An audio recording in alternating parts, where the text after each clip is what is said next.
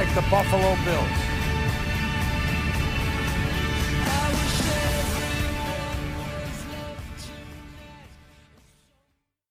What's up, Buffalonians? It's your boy, Nick English. If you want the facts, the stats, and all the sports info in a seven one six, you have come to the right place. This is English Encore, Buffalo's favorite sports channel. I'm your host, Nick English. I greatly appreciate everyone for tuning in for today's episode. If you do not do so already, please give me a follow on Instagram at English Encore Podcast. It would be greatly, greatly appreciated. And if you have not checked out my latest episode with Louisville Assistant Video Coordinator Joe Retigliano, a recurring guest, please do me a favor and go check out that episode. It's a great interview with Joe. He talks about his you know, experience this year after coming over from Cornell women's basketball as an assistant coach, transitioning into a new role, talking about Louisville's amazing run to the Elite Eight, diving into all the behind-the-scenes stuff that a lot of people don't normally get to hear or see, and then we also get into some W N B A stuff, talking about one of the best players in the draft, Dana Evans, who's going to Louisville, which I'll talk about her when I do my mock draft later in this episode. But today, I'm going to be going over the top sixteen picks for my N F L mock draft. I'll be going into the first round of twelve picks for the W N B A mock draft, talking about Coach Roy Williams retiring, and then we'll be closing the show with some M L B talk.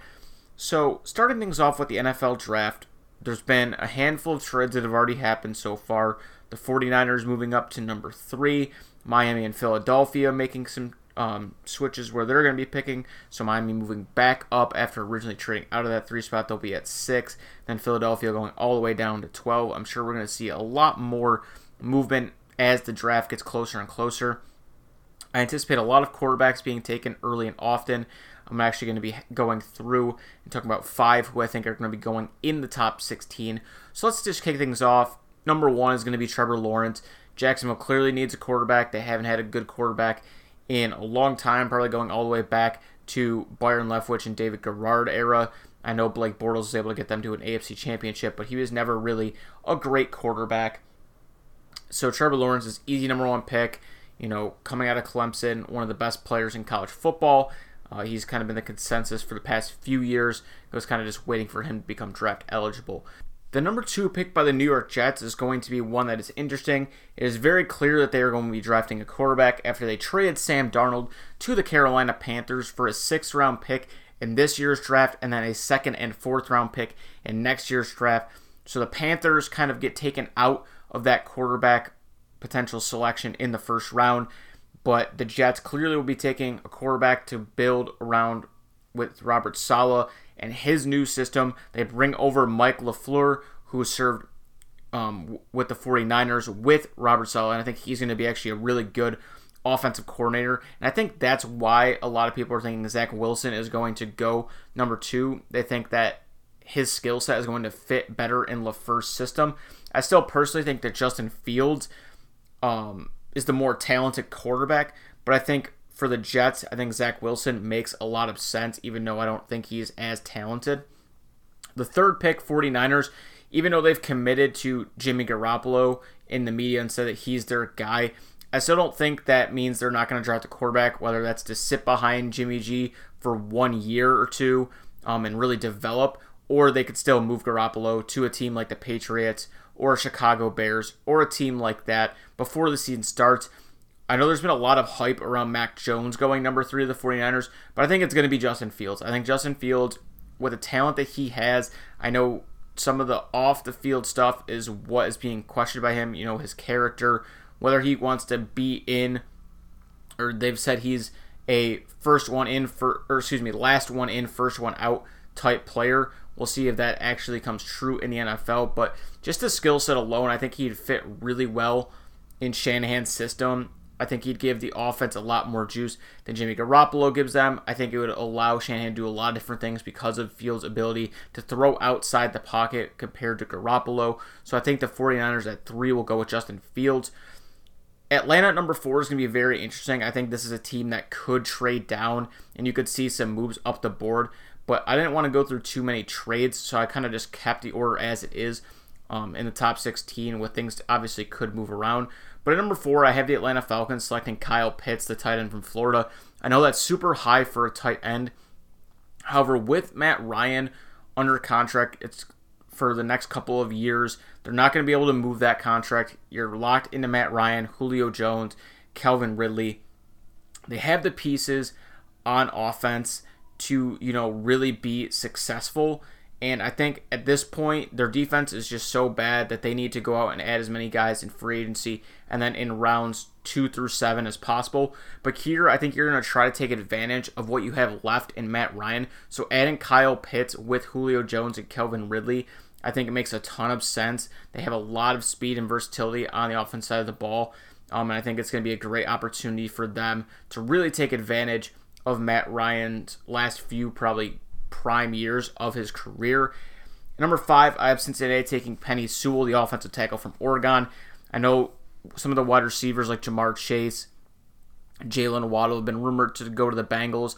But at the same time, to me, Joe Burrow coming off of that gruesome injury, the last thing you want to do is continue to get him hit. Sewell's clearly the best offensive tackle in this draft, in my opinion.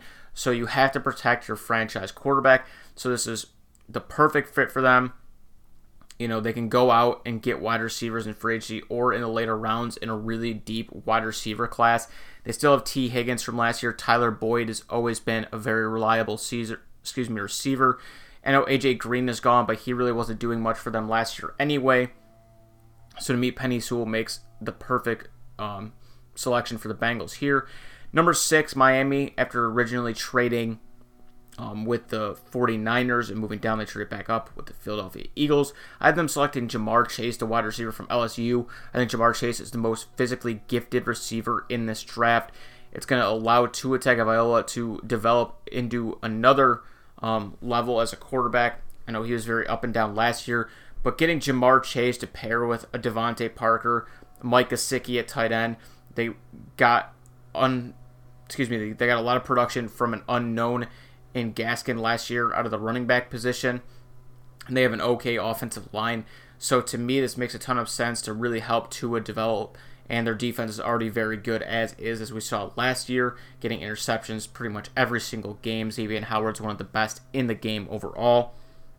At number seven, I have the Detroit Lions taking Devontae Smith, the wide receiver from Alabama.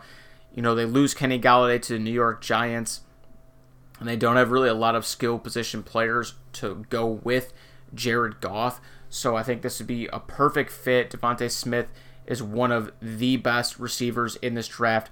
Super high speed guy, um, can pinpoint the ball really well, and won the Heisman this past year.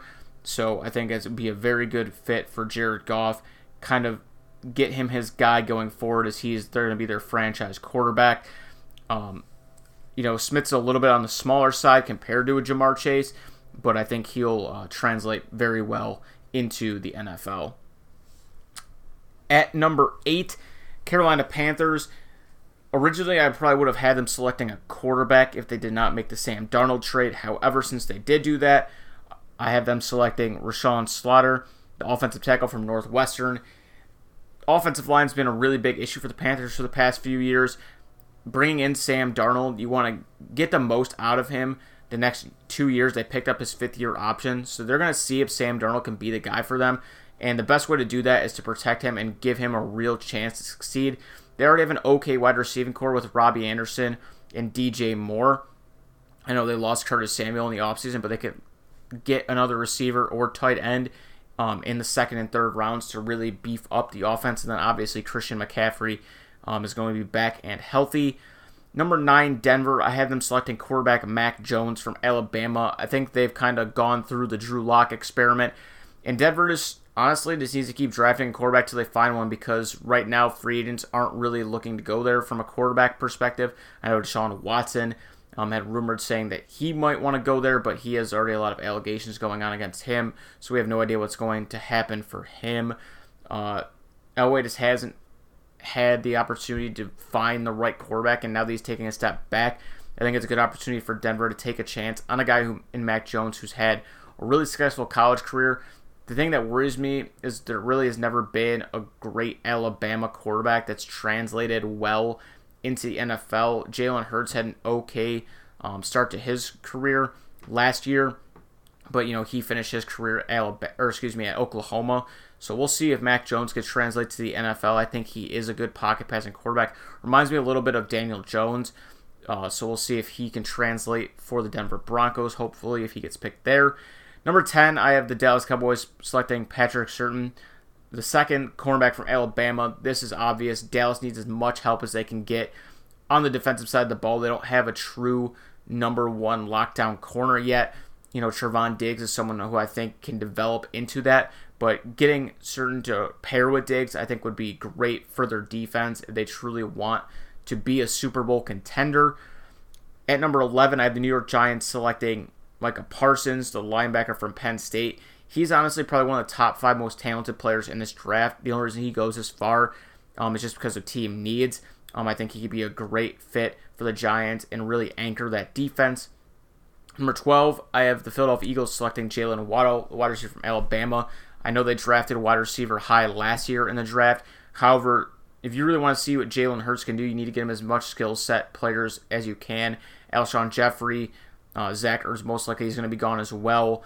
Um, the only real receiver they have right now is Jalen Reagor. They don't have a lot of other talent. I know Dallas Goedert's okay at the tight end position, and they don't like to run the ball. We'll see what they do with their new head coach, but I think Waddle will be a good fit there. For the Chargers, kind of same thing. I've talked about Sam Darnold as well as Joe Burrow. You need to find players to protect your franchise quarterback and Justin Herbert. So Christian Darrisaw, the offensive tackle from Virginia Tech, I think would be the perfect fit here. The Chargers were banged up with a ton of injuries all last year. Justin Herbert got hit a lot, so I think they needed to address that. Minnesota at number fourteen, I have them selecting Kwity Paye, the defensive end from Michigan. They just really need pass rushing. Their defense really struggled last year. They have a decent secondary just because Harrison Smith is always going to be back there um, as that ball-hawking safety. And then obviously their linebackers are very good, anchored by Anthony Barr. But they need to get more pass rushing, so Kwity Paye here makes a lot of sense. fifteen, New England. This is a team that could be moving up or down in the draft. Bill Belichick always keeps it interesting. But I think right here, Trey Lance, the quarterback from North Dakota State, makes a ton of sense. He can sit for one year, develop behind Cam Newton. I think um, Lance has a lot more upside um, than a lot of these other quarterbacks that would go after him, whether that's a Kyle Trask um, or even uh, the quarterback that the Patriots drafted a few years ago in Jarrett Stidham. I think Trey Lance would be a good fit here. And then closing off sixteen midway through, I have Arizona selecting J C Horn, cornerback from South Carolina. I think he's personally my favorite cornerback in the draft just because of his skill set, and I think he's good in both man and zone coverage. They obviously lost Patrick Peterson in the offseason, so they need to fill that role, and I think J C Horn would be a good fit. We'll be doing the next half of a mock draft um, later in a few weeks. And then transitioning over to the W N B A, as I mentioned before, I talked about some W N B A stuff with Joe in the last episode, but I just want to quickly go through the first round of W N B A mock draft, something that I haven't had a lot of conversation about on the podcast, and I want to get more and more women's sports on here. So I'm just going to go through picks one through twelve, which is the first round. The Dallas Wings have a ton of picks. Number one overall, I think Charlie Collier, the center from Texas, is going to be the pick. She averaged nineteen points and eleven rebounds, so a double-double, um, you know, this past year. The biggest question mark with her is that she's going to be able to adjust to the post players in the W N B A. She really struggled in a tournament against teams that knew how to play her in the post. But I think overall she's still going to be the best fit for Dallas. And then they also have the second pick, um, Orella Garantis, the shooting guard from Rutgers. She's able to create her own shot any which way. She averaged twenty-one points, six rebounds, and five assists on the season. Um, I think getting these two players right off the bat would be great for Dallas to really improve their roster. Um, third overall, Atlanta Dream is going to be an interesting spot because there are a lot of players um, that could go here, whether that's Rania Davis from Tennessee, Ari McDonald from Arizona, Dana Evans from Louisville. But I went a little bit outside the box. Owak here, um, sorry if I mispronounced that, but the power forward from Finland, six foot five, um, insane skill set, um, nine point seven rebounds and one and a half blocks um, overseas here. I think this is something you're going to start seeing more and more in the W N B A. I know N B A has had a lot of players come over from overseas. I haven't seen too many in W N B A over the course of um, the past few years, but I think she's just such a unique talent. I don't see her going any farther than three or four, so I have her going third to the Atlanta Dream. Fourth, I have the Indiana Fever selecting Rania Davis, a small forward from Tennessee. She's a great defender and has the ability to score. The biggest thing for her is that she has to improve her three-point shooting. She only shot twenty-six percent this year. If she can really get that up to a thirty-three, thirty-five percent and then continue to get that up, she'd be a great three and D player for whoever takes her, but I think she'd be a really good fit for the Indiana Fever. These next two picks could definitely be interchangeable for the Dallas Wings, New York Liberty. Um, the Wings definitely are going to need a point guard to go along with Collier and Garantis, who I selected at one and two. Um, they need as much scoring as they can get.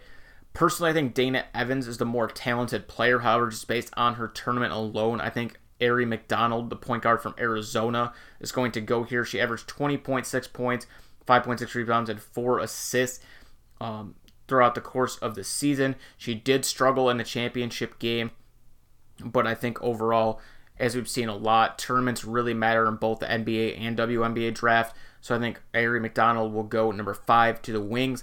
Number six, New York Liberty, have them selecting Dana Evans, the point guard from Louisville. A C C Player of the Year, is an elite scorer, can do it at every level, three-point range, mid-range, get into the paint. Um, she had an outstanding N C A A tournament, um, scoring twenty points in multiple games. And she'll be joining a lot of her former teammates Um, that played at Louisville previously, who are on the Liberty, and I think her and Sabrina Ionescu would be a really good pair. Dallas Wings, another pick in the first round, um, so they have four first-round picks. I have them taking Jasmine Locker, the power forward from Alabama. Shot forty percent from three. Um, just the ability to stretch the floor is huge for Dallas. I mean, just in this mock draft alone, I had them grabbing a point guard, shooting guard, power forward, and center. Um, this team that really needs everything, so you might as well grab a positional player at every position, and I think Walker had a really nice this year this year for Alabama, so I think she makes a ton of sense here. Number eight, the Chicago Sky, uh, Chelsea Dungy from Arkansas, the shooting guard, twenty-two point three points uh, average as a senior, um, just natural scorer. Um, Chicago doesn't need as much help as some of these other teams, but I think she'd be a very good player that could start off the bench and then eventually turn into a starter. The Minnesota Lynx, Kiana Williams, who was outstanding for Stanford um, in their championship run, the point guard. She can just do a lot of things. She's a great three-point shooter. She played a lot of big minutes for Stanford, averaged almost thirty minutes a game. So I think she's going to step in right away with the potential to be a starter or just be a high-volume player off the bench. The Los Angeles Sparks, you know, I th- I'm going to have them taking Natasha Mack, the power forward from Oklahoma State.